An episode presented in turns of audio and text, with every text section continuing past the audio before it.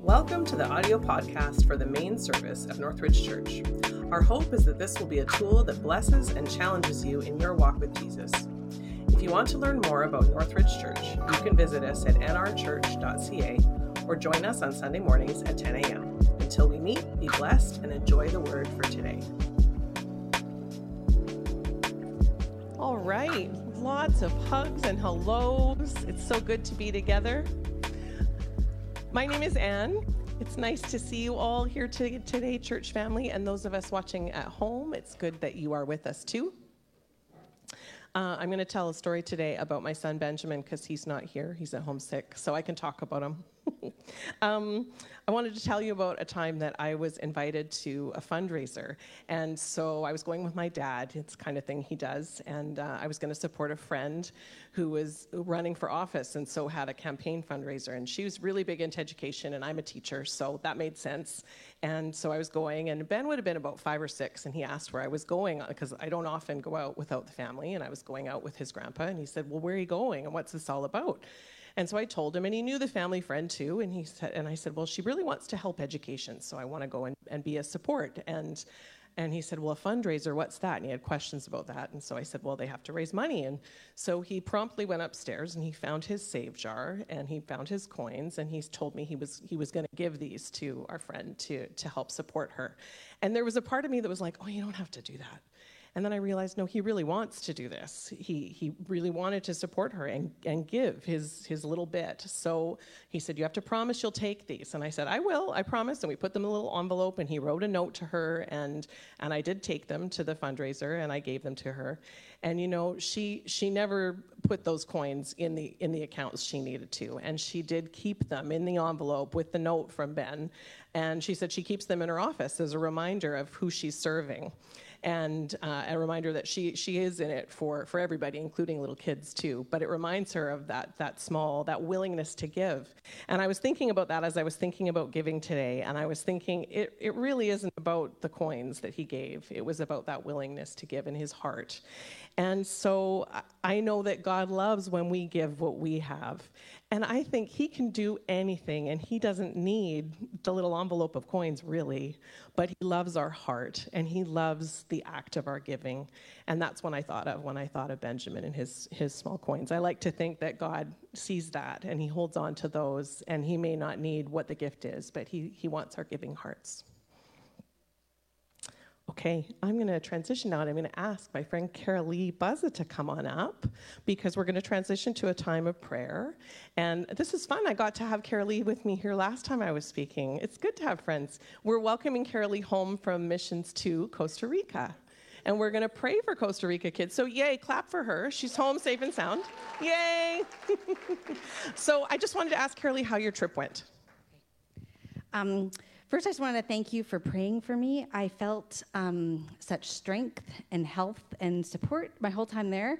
And it was um, a very, I felt um, very gifted to be able to be there. Like it was a, um, a gift from God. And so, unlike any other missions trip, we didn't really have a project. We kind of went there to um, be with Lana and John, who we will pray for, um, uh, who lead Costa Rica Kids, and then another pastor couple who is a little bit further and they've just been reinstalled in Jicotea and we were kind of asked to come and pray and encourage them. And so it almost felt like we were visiting family and we're helping them get all set up with things that we were gifted to give them as well. So it kind of felt like Santa Claus also in a bit of a way, but then also just to pray and speak words of encouragement over them and um, uh, dream of what the possibilities are there. And also, I don't know how many of you have been, but a lot of people from Northside, Riverside, Northridge had been there. And then to be able to go and see the buildings that have been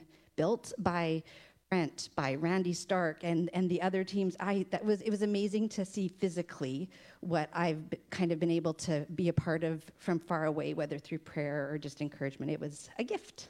Yay. I'm so glad that's awesome. Thank you for filling us in. We're going to ch- pray together now, church, and we're going to enter into this time of prayer uh, specifically to pray for Costa Rica kids. So we're going to pray from here at the front, and we're going to ask that you join us and pray where you are as well. Um, and so I'm going to get Carol Lee to lead, lead us in prayer today.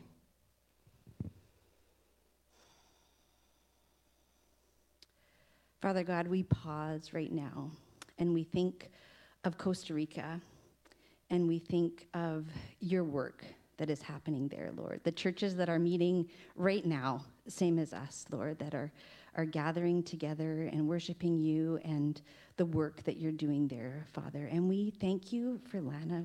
We thank you for John. We thank you for the heart that you've given them for the people of Costa Rica. We thank you for the favor that you've given them, um, the doors that you have opened as they look to practically help um, children with supplies and uniforms, Lord. And Father, we, we think of each community that uh, Costa Rica Kids goes into, Lord, and we, we know that with that physical provision, there is so much more that you have to go with that, Father. And so we pray for Lana and John, Lord. We pray for vision for them as they go into those communities that not only are they being received because of the physical help they can provide, Father, but you open doors for spiritual transformation, Father, that your love can be shared, your truth can be shared, the, the emotional healing that needs to happen can be shared with them, Father. And so make a way. Give Lana and John fresh vision for how you will be moving um, in that way through this ministry, Lord. And we thank you, Lord. And we pray for John, Lord, who has suffered two motorcycle accidents within the last year, Father. We pray for miraculous physical healing for him, Father. And you have so much planted in him for evangelism and sharing your word, Father. And so, Lord, as the physical healing comes in Jesus' name, Lord, we also pray for spiritual boldness and for him to rise up to the calling that you have placed upon him, Lord. And Again, we just we thank you for this ministry. Lana and John will be home um, for the next month, and they are raising funds. And so you know their needs. You know the provision that needs to happen. And so, Lord, we ask for you to bless them. We know that you supply everything. And so we entrust this ministry and their needs to you, Lord. And again, we just we thank you for what you are doing in Costa Rica. In Jesus' name.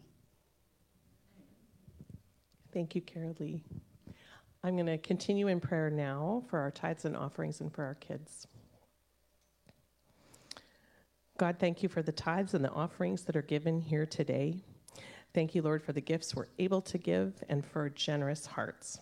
Thank you for every gift uh, that's given with a big heart. God, I also want to thank you for each young person that's here today. We want to bless all these students and we want to bless all these teachers as they head to their classes to learn more about you.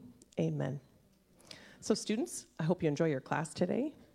Uh, we're going to receive the tithes and offerings. And David Baza, it's your turn.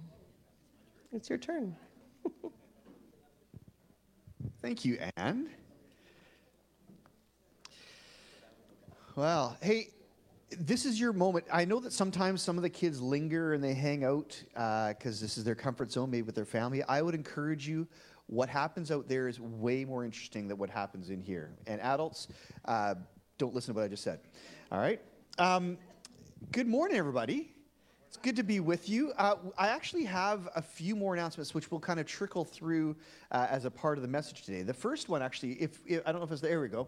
Uh, this next, no, it's a couple Sundays from now, October 29th at 7 o'clock. This is something we do. I don't know how much you know about this, but um, the, the pastors of Maple Ridge, we're consistently getting together Wednesday mornings and we pray together. Uh, we pray for the city. Um, it has been, uh, I, I, may have shared this from the pulpit many times, but uh, I, I, went into this begrudgingly. Back when, when Les was a part of it, uh, the ministerial, I felt like, okay, I guess if I'm the lead pastor, I should probably join with the other pastors and pray. And so, out of duty, uh, I went to Wednesday morning prayer, and it quickly became an important, important part of my week. Uh, joining together with other people who are doing the, the same thing, who are on the same mission, and um, it's they've become like brothers to me. It's it's very it, like it's been very important for me.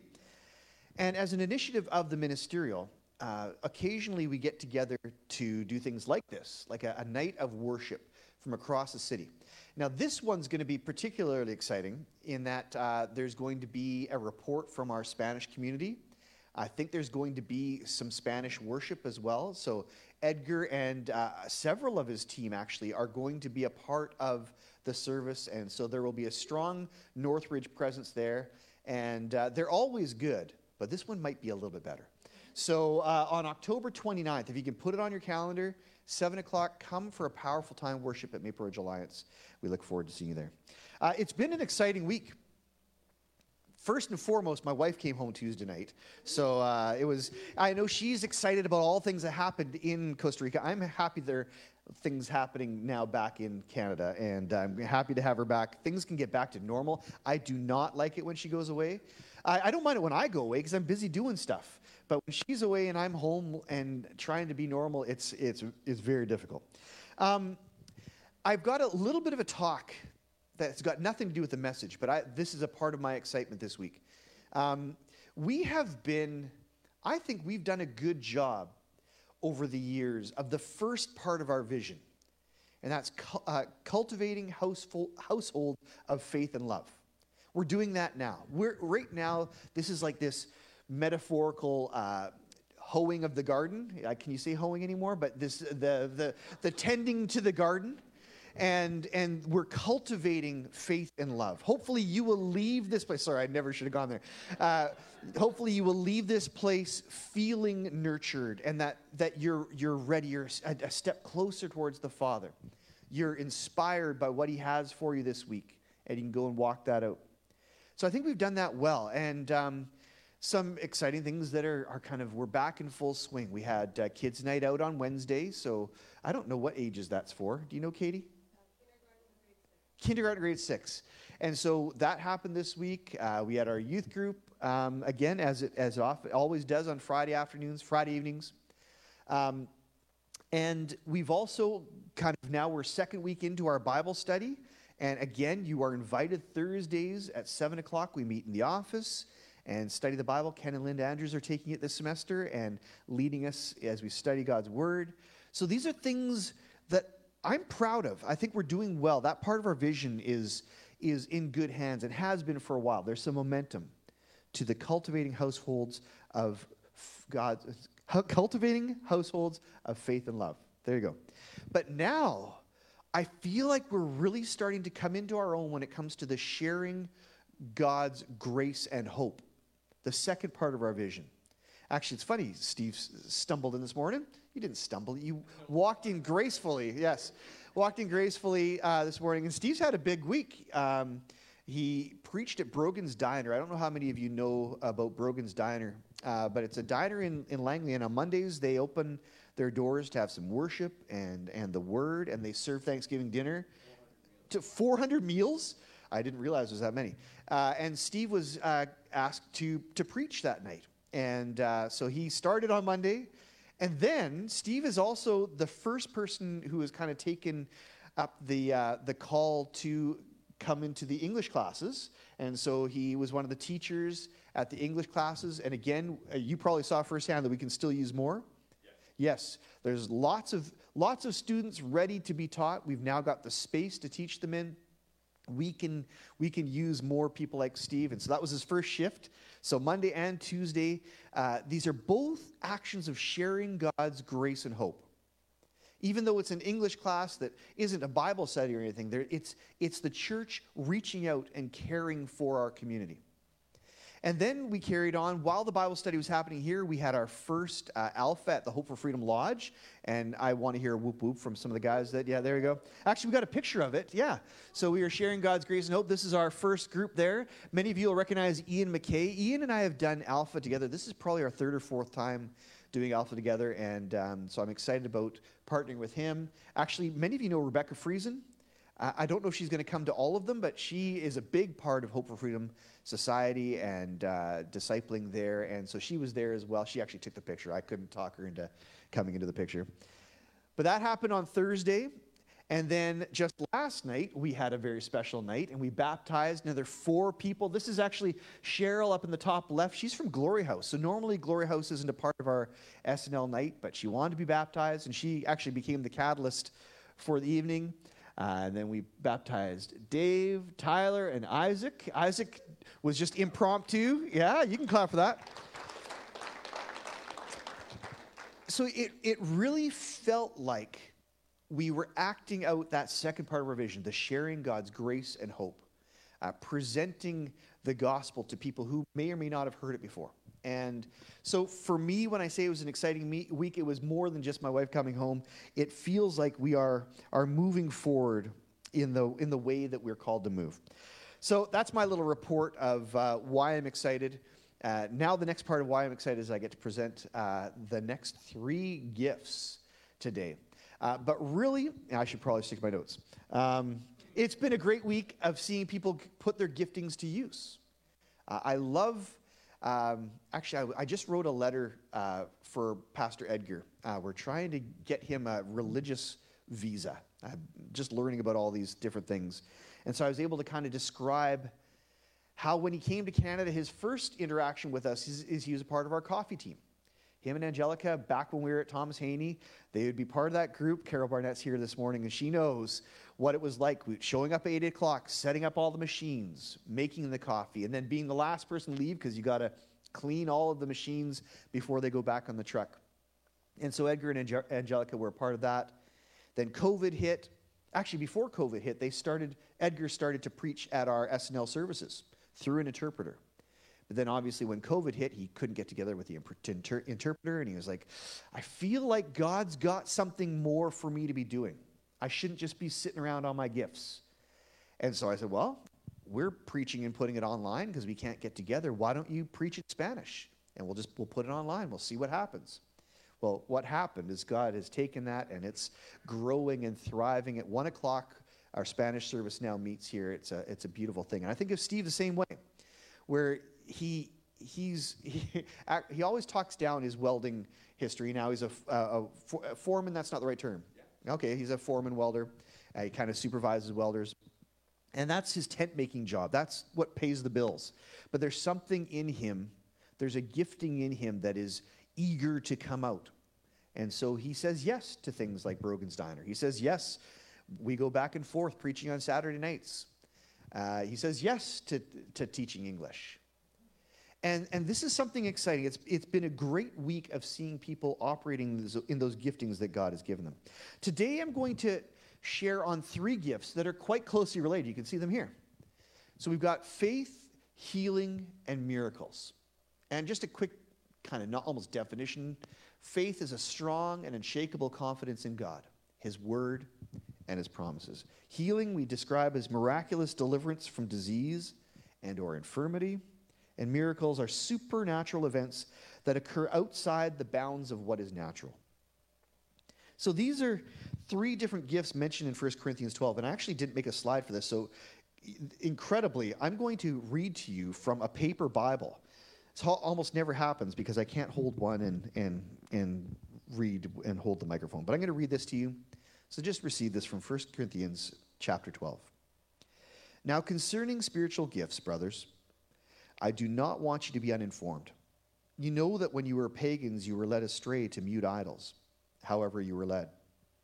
Therefore, I want you to understand that no one speaking in the Spirit of God ever says Jesus is accursed, and no one can say Jesus is Lord except in the Holy Spirit. Now, there are a variety of gifts, but the same Spirit. And there are varieties of service, but the same Lord. There are varieties of activities, but in the same God who empowers them all in everyone. To each is given the manifestation of the Spirit for their common good. To one is given through the Spirit the utterance of wisdom, to another the utterance of knowledge according to the same Spirit, to another faith by the same Spirit, to another gifts of healing by one Spirit, to another the working of miracles, to another prophecy, to another the ability to distinguish between spirits, to another various kinds of tongues, and to another the interpretation of tongues.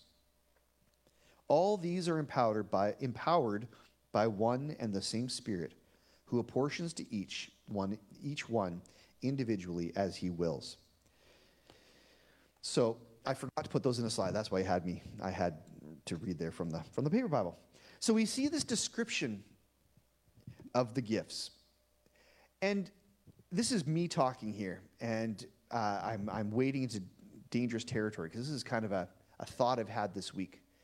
But it seems to me that faith, the first of these three, is the linchpin to all of the spiritual gifts. Uh, for example, you're not going to have somebody come up to you, maybe you've got a, a broken leg, and somebody's not going to come up to you and says, like, I don't know if I believe in this whole Jesus thing, but I'm going to pray for healing for you. Because who, who are they praying for? This, this faith is the linchpin for healing. We have to have that, that measure of faith to believe in a God who heals and that he will heal in that moment. And it's, it's I think, in a way, same, the same with the other gifts, that faith really is the linchpin. And we talk about cultivating households of faith and love. And faith has become a bit of a catch all uh, as far as a, a term for, well, I, I often refer to our faith. But in the process of becoming a catch all, it's lost a bit of its potency. We can toss around the word faith. Yes, I have faith. And, and you know what? I think people are probably more comfortable with the idea of saying that they have faith. Rather, honestly, I'm, I'm quicker to say that I have faith than I am to say that I'm a Christian. And, and hopefully, some of you haven't gotten too tense with that term. I, I tend now to describe myself as a Jesus follower only because the term Christian has, has been kind of marred. And, and we get more people calling themselves Christian than, than maybe who follow Jesus. And so I want to be really descriptive. I want to say that I'm a Jesus follower, but sometimes I say I have faith, and, and I, I, I will ask people about their faith. Do you have faith? And it's become a little bit, uh, it's, it's become less potent. The, the meaning behind the term faith has become a little less potent. So let's actually talk about what faith is. There is a faith that we're taught to have. The clearest example of the faith that God wants for us is found in Mark chapter 10. This I do have on a slide, so let's read this together. And they were bringing children to him that he might touch them, and the disciples rebuked them. But when Jesus saw it, he was indignant and said to them, Let the children come to me. Do not hinder them, for such belongs the kingdom of God. Truly, I say to you, whoever does not receive the kingdom of God like a child shall not enter it. And he took them in his arms and blessed them, laying his hands on him, on them. This we describe faith sometimes, and, and in response to this section of scripture, we, des- we describe it as a childlike faith. And honestly, I, I think what's being described here is this is kind of the, the low bar. This is almost the minimum requirement of faith that we should have, but it's also the faith we should aspire to. This is like if you're going on a ride at Disneyland. Sorry that you're having to do that. But if you're going on a ride at Disneyland, there's those signs that say you have to be this tall. This is like you have to have this much faith if you're going to walk with me. And, and, and that's what we're looking for here. It's, and it's funny, this, this faith can almost seem too simple. When we say childlike, it almost like refines it down to something that is overly simplistic. But it's actually more difficult to have a childlike faith as we get older than it is when we are actually a child. When I was a child, when I was a child, um, I everything, my life was governed by my parents' calendar. They set my calendar and they were my chauffeur. They fed me. I, I didn't have to hunt and gather, I didn't have to go out and buy my own food. Uh, they, they fed me on schedule. They got me to hockey practice. They got me to school. They made sure I went to school and stayed at school. Uh, they were the ones who bought the clothes that I wore. All of my things were provided for by my parents and they were good parents. And so I didn't have to worry, I didn't have to wonder about whether my needs would be met. I had every reason to have full and uncompromised faith in my parents. And we are like this with, with most people. Okay, I know some people have some really difficult stories where their parents weren't good parents. And so early on, they learned to guard their faith in others. And the truth is, it gets harder to have this unqualified faith, this, this unrestrained faith as we get older because we have these experiences with those around us, with people and with life, that causes us to be more careful, a little more protective of ourselves. Because when we put faith in somebody else, we kind of put them in their care. We are, we are putting ourselves uh, under, uh, we, we make ourselves vulnerable to them. That's the first thing. We're, as children, we are very vulnerable to our parents. We only will thrive as much as our parents care for us. And our parents are physically stronger than us, and so we, we, we're vulnerable in that respect as well. And when we go out into life, when we fall in love, and then we get our hearts broken, we learn, okay, well, I can't be, I can't be quite that willy-nilly about who I give my heart to. I've got to be, I've got to be a little bit more selective. I've got, I've got to be more careful about who I give my heart to. And you start to have faith less, and you preserve your heart more. You kind of, you kind of almost like a, a scarring, a, a, a relational scarring that protects you from future harm. And we go into a situation where we, we give ourselves to a job and we pour ourselves, we commit to it, and then we become expendable and we get let go. And that's another thing that uh, forms a scar on our heart where we just don't, we can't trust that that next job is going to be caring for us the way we would hope. It's, it's a journey where we actually become not just chronologically less childlike, but our hearts get hardened and we do more to protect our heart as time goes on. So it really does get more and more unnatural to have this childlike faith. And yet, this is what we are called to. Jesus holds these children up as an example for us as adults. That if we want to enter the kingdom, if we want to walk with Him in relationship, we need to open our hearts we need to peel back that scarring and trust in Him and have a faith in Him. So, this is a faith, and again, this sounds very, or excuse me, doesn't sound, this can be very uh, human in the sense that these are decisions that we can make in our faith. And these are decisions we're called to in our faith. Now, the good news is, is something is happening in behind there too, where the Father is calling him, call, calling us to Him. And He gives us the strength to have faith. He gives us reason to have faith. But you know what? I felt convicted this week preparing that I do a lot of teaching. I do a lot of teaching instead of a lot of preaching, to be first of all. And, and I teach that we have reasons for our faith. Because I like to have reasons for my faith. I like to know that my faith isn't isn't childlike, to be honest. It isn't foolish. And so sometimes I think I make a mistake as your pastor that I, I teach to the reasons for faith. When sometimes we need to have faith before we see the reasons for faith. And so I've gone way off my notes. I'm not even sure um, where we're at here. I'm going to read this. As a child, we don't have the history of successes to learn to trust in ourselves. Uh, actually, this is a good point to jump in. I'm going to say that again. As a child, we don't have this history of successes to have this self confidence. Uh, it's funny because I was a very, well, I probably still am, uh, self confident, bordering on arrogant child. I, I kind of felt, and you know what, this is a byproduct of, of parenting too. My parents really did make me feel like I could do anything and be the best at anything.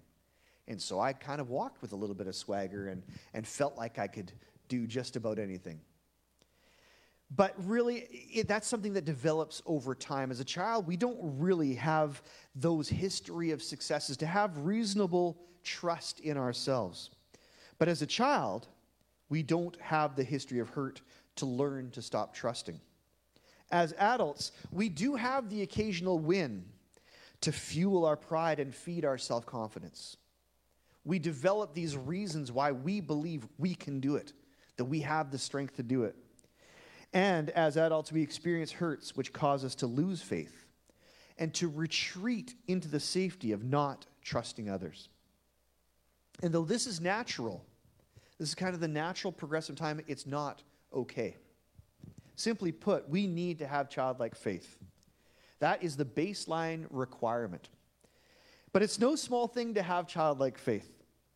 Uh, Matthew 17, 20 tells us that if, if we have even just a, a small faith, faith the size of a mustard seed, nothing would be impossible. So, how do we get that kind of faith? And that's where we go to another point here about faith. Spirit filled faith is inspired and gifted from God. There's a faith that can't be attributed to human development and to, to learning and to practicing and, and disciplining yourself to be more faithful. When God inspires the gift of faith to us, it's a faith that defies reason. Or, more accurately, it's a faith that reflects a confidence in an omnipotent God who is for us. Here's just one example of faith from the book of First Kings. It's the story of Elijah and the prophets, inspired by Mark Carroll in our lunch today, uh, this week. Uh, I've chosen to tell it as a story from the message. So read with me. This is going to be on the screen, beginning in 1 Kings 18, uh, verse 17. It goes like this The moment Ahab saw Elijah, he said, So it's you, old troublemaker. It's not I who's caused trouble in Israel, said Elijah, but you and your government. You've dumped God's ways and commands and run off after the local gods, the Baals. Here's what I want you to do assemble everyone in Israel at Mount Carmel and make sure the special pets of Jezebel, the 450 prophets of the local gods, the Baals, and the 400 prophets of the whore goddess Asherah are there. That's fighting words. So Ahab summoned everyone in Israel, particularly the prophets, to Mount Carmel. Elijah challenged the people How long are you going to sit on the fence? If God is the real God, follow him. If it's Baal, follow him. Make up your minds. Nobody said a word, nobody made a move. Then Elijah said, I'm the only prophet of God left in Israel, which wasn't necessarily true. And there are 450 prophets of Baal. Let, Baal. let the Baal prophets bring up two oxen. Let them pick one, butcher it, and lay it on an altar on firewood, but don't ignite it. I'll take the other ox, cut it up, and lay it on the wood, but neither will I light the fire. Then you pray to your gods, and I'll pray to God. The God who answers with fire will prove to be, in fact, God. And the, all the people agreed. A good plan. Do it. Elijah told the Baal prophets Choose your ox and prepare it. You go first, you're the majority. Then pray to your God, but don't light the fire. So they took the ox he had given them, prepared it for the altar, and prayed to Baal. They prayed all morning long, Oh, Baal, answer us! But nothing happened, not so much as a whisper of breeze. Desperate, they jumped and stomped on the altar they had made. By noon, Elijah started making fun of them, taunting, Call a little louder. He is a god, after all. Maybe he's off meditating somewhere or other. Maybe he's gotten involved in a project, or maybe he's on vacation. Don't you suppose he's, uh, you don't suppose he's overslept, do you, and needs to be waked up?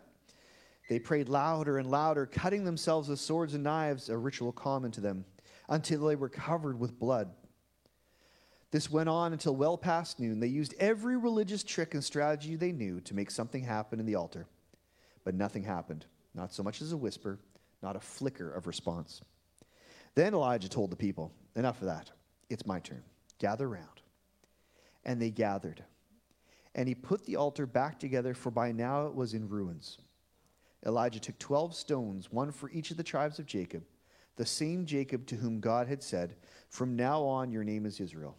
He built the stones into the altar in honor of God. Then Elijah dug a fairly wide trench around the altar. He laid firewood on the altar, cut up the ox, put it on the wood, and said, Fill four buckets with water and drench both, both the ox and the firewood. I should point out that it hadn't rained for years in this region. And so this was a big deal to get that much water. Uh, then he said, Do it again. And they did it. And he said, Do it a third time. And they did it a third time. The altar was drenched, and the trench was filled with water. When it was time for the sacrifice to be offered, Elijah the prophet came up and prayed, O God, God of Abraham, Isaac, and Israel, make it known right now that you are God in Israel, that I am your servant, and that I'm doing what I'm doing under your orders. Answer me, God. Oh, answer me and reveal to this people that you are God, the true God, and that you are giving these people another chance at repentance. Immediately the fire of God fell and burned up the offering, the wood, the stones, the dirt, and even the water in the trench.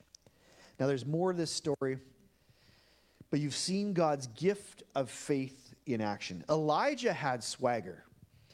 His confidence, I would say, bordered on arrogance, but his confidence wasn't. It couldn't have been in himself. He was 100% incapable of what he was claiming to do or what he was calling out to have done by God. He couldn't have done that in his own strength.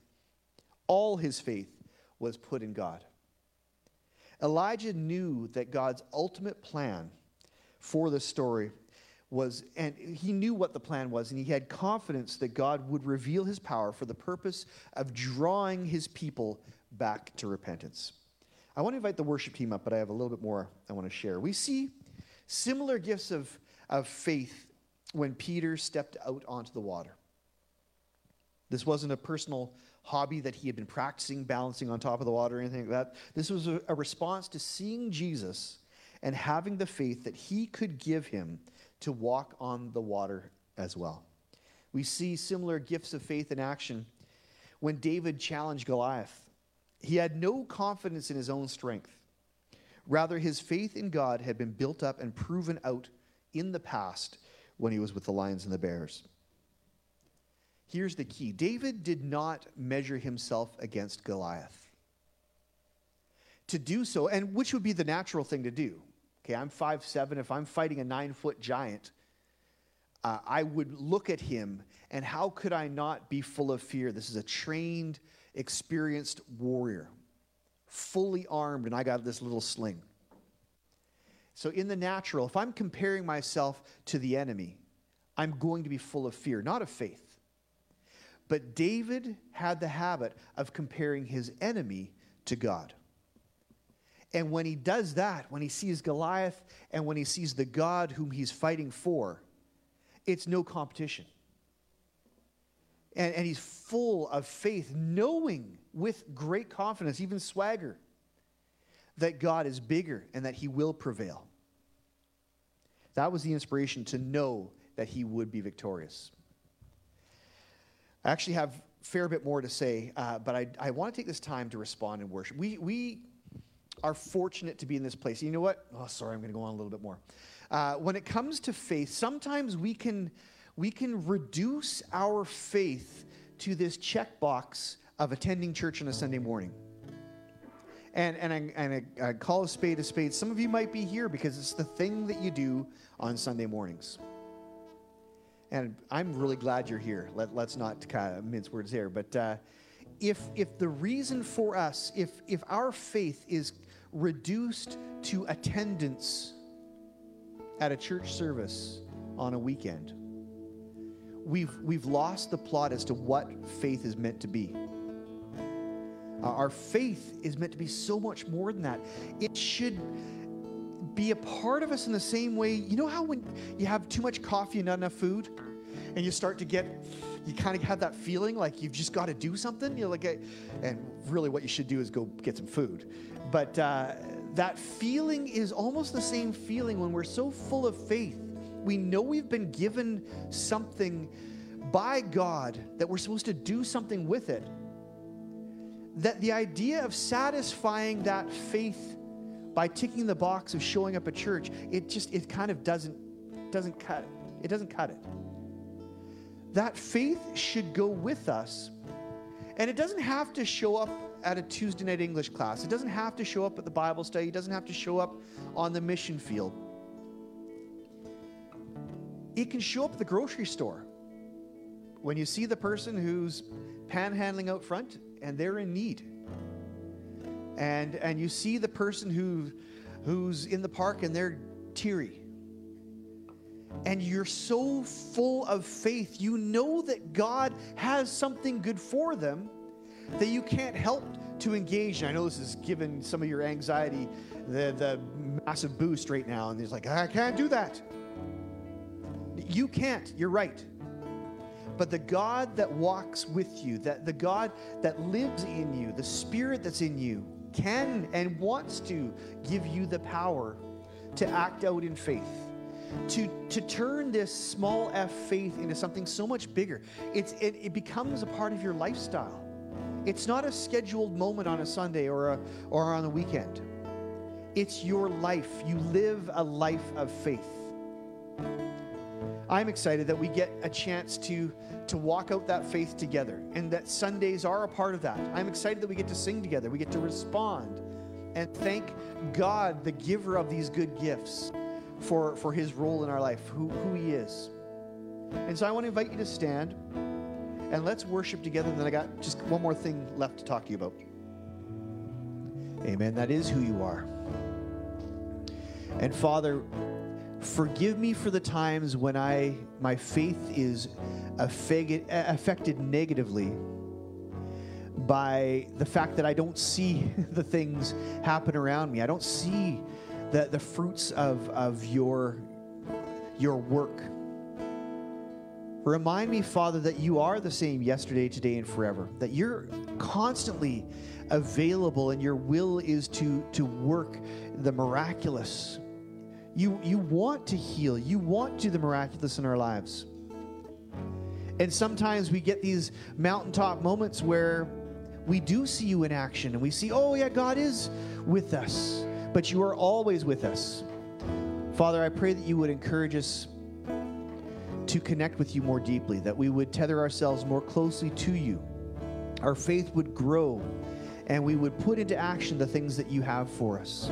We would act out our calling and our purpose. In Jesus' name, amen. Um, have a quick seat. Um, I got a couple of things uh, I want to talk about. One is I missed out on something. And to be honest, it's, uh, it's been, there's been a bit of a theme of missing out on it. We've had a couple in our church who's been with us for a while now. Many of you know Roy and Julie Bugling. And um, we, we are very excited partners with, with groups like Costa Rica Kids, who we prayed for this morning. But Roy and Julie are, I don't know if founders is the right term. Uh, okay, the founders of a similar program in India called India Kids. And it's the same idea. And Roy and Julie have just left, I think, just the past week, right? And they've gone to India. And uh, they're there to serve. And they, they go on their own dime and, and, and they are actively kind of raising funds and, and uh, doing things for this community in India. It's been a beautiful project. And so I was remiss in not acknowledging them as another part of how, how there are parts and members of the Northridge community who are actively sharing God's grace and hope, even today, even in the background. So there's that one thing I want to talk about. The other thing, I want to follow up on Ken's prayer from last week. Um, I, I have a confession. This is not going to make me look good. You are going to lose respect for me in this moment. Uh, so get ready for that. Ken came to me at the end of last service says, David, I feel like we should pray for the peace in Jerusalem. And, but he was more specific than that. And I'm like, Ken, I have no idea what's going on in Jerusalem. I have no idea what's going on in Israel. Again, I can feel the respect just falling away from me right now. I, am not I'm not good at keeping my ear to the radio or, or watching the news, and so I, I wasn't aware. So I, I spent some time this week making myself more aware. And we were also fortunate. Um, our denomination, our international denomination, put out Foursquare Global Prayer Network. Does that sound right? Uh, they put out a, um, uh, a, kind of a guideline to how to pray for the peace of Jerusalem. And I thought it was so beautiful. Um, because in it, it reminds us that we're not praying for the nation state of Israel to be victorious. We're, we're praying for the peace in Jerusalem. It goes, it is, is over and above and beyond the division of political parties and, and nationhood. It, it's, we are praying, and this is going to feel awkward, we're praying for the Palestinians in this story. We're praying for the, the people who call themselves Israelites in this story. We're praying for the peace of Jerusalem. And I love the, the way, and it, actually, if uh, maybe I'll repost it or, or share it. Uh, it's got about 12 different praying points that I think are just so brilliant. But I want to do is uh, Ken already kind of kickstarted and got us going. I want to pray again for the, peace, the, the peace of Jerusalem. Let's, let's pray. Father, there's some things about you that we, we know don't change. And there's this immutable truth that you love your creation. You love people. And you love people without exception. You love, in this room, we could have people who have had a history of, of real violence, even murder. And you love them. Father, I know that you love me even through my darkest, most gross moments of my life. At my absolute lowest, you love me. And I don't fully understand it, but this is an immutable truth we know about you is that you love the people of this world. And and there's something more to the peace of Jerusalem, but you we know we don't have to wonder about your will for Jerusalem for this region that is is mired in in uh, military turmoil right now. We don't need to wonder whether or not you want peace there. We we know you do. And so, Father, we pray today for peace. And and we know, knowing what we know about the the history of tension and um, and just the, the awful history there, we know this is a miraculous peace that we're crying out for but we know we are we have the faith to know that you are the author you are the prince of peace and that you are not sitting in heaven with your hands tied and so we cry out to you for the peace of Jerusalem that you would be in that place you would bring protection supernatural protection to all the people and you would give them wisdom and you would reveal yourself to them so they would have this miraculous love for each other I know this is a big prayer, but Father, we come together and we pray for the peace of Jerusalem in Jesus' name. Amen. All right, let's finish with a blessing here. This will be up on the screen. It says this May we remember our important encouragement to have childlike faith. And may we experience the gift of faith where we measure our situation against God's strength instead of our own. Church, again, I, I want to encourage you. There are things that we can do to find more faith, to strengthen that faith muscle. Uh, we can be in prayer. We can have these conversations with God. We can read His Word. We can be here on a Sunday and be strengthened by, by the fellowship with the saints. These are things that we can do. But we can also ask God for more faith. And the Word describes our God like a good father. And when we ask Him for bread, He's not going to give us a stone.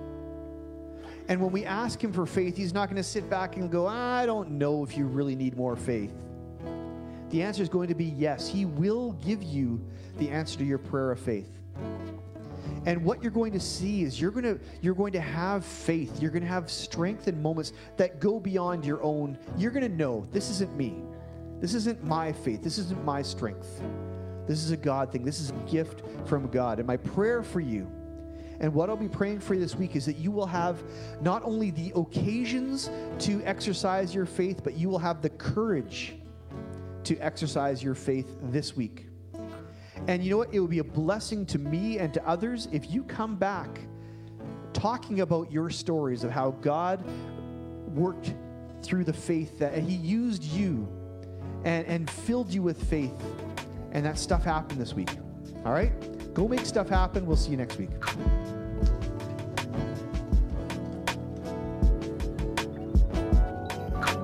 Thank you for joining us for our main service. You want to learn more about Northridge Church, or if you just want to talk to someone about what you've heard on this podcast, please email us at info at nrchurch.ca. We'd love to get to know you better. Until then, be safe and be blessed.